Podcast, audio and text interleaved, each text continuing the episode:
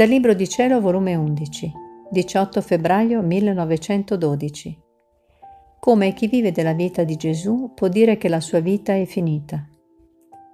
Trovandomi nel solito mio stato, il mio sempre tutto amabile Gesù è venuto e mi ha detto: «Figlia mia, tutto ciò che fai per me, anche un respiro, entra in me come pegno del tuo amore per me, e io in contraccambio te li do a te, i miei pegni d'amore». Sì che l'anima può dire: io vivo dei pegni che mi dà il mio diletto Gesù. Poi ha soggiunto: figlia diletta mia, vivendo tu della mia vita, la tua vita si può dire che è finita, non più vivi, onde non vivendo più tu, ma io, tutto ciò che ti fanno, piaceri o dispiaceri, io lo ricevo come fatto a me proprio. E ciò lo puoi comprendere da questo, che ciò che ti fanno, o piaceri o dispiaceri, tu non senti niente.